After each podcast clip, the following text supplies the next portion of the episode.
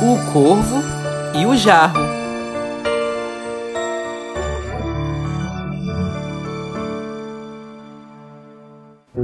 Era uma vez um corvo que estava com muita sede.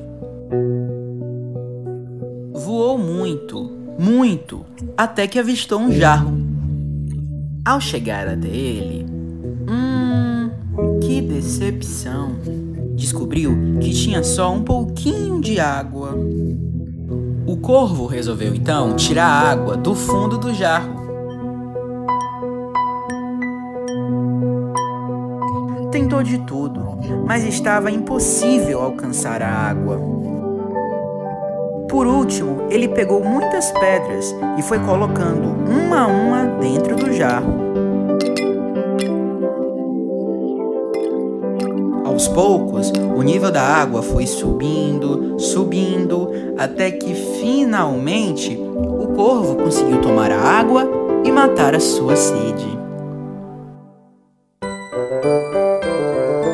Moral da história: a necessidade é a mãe das invenções.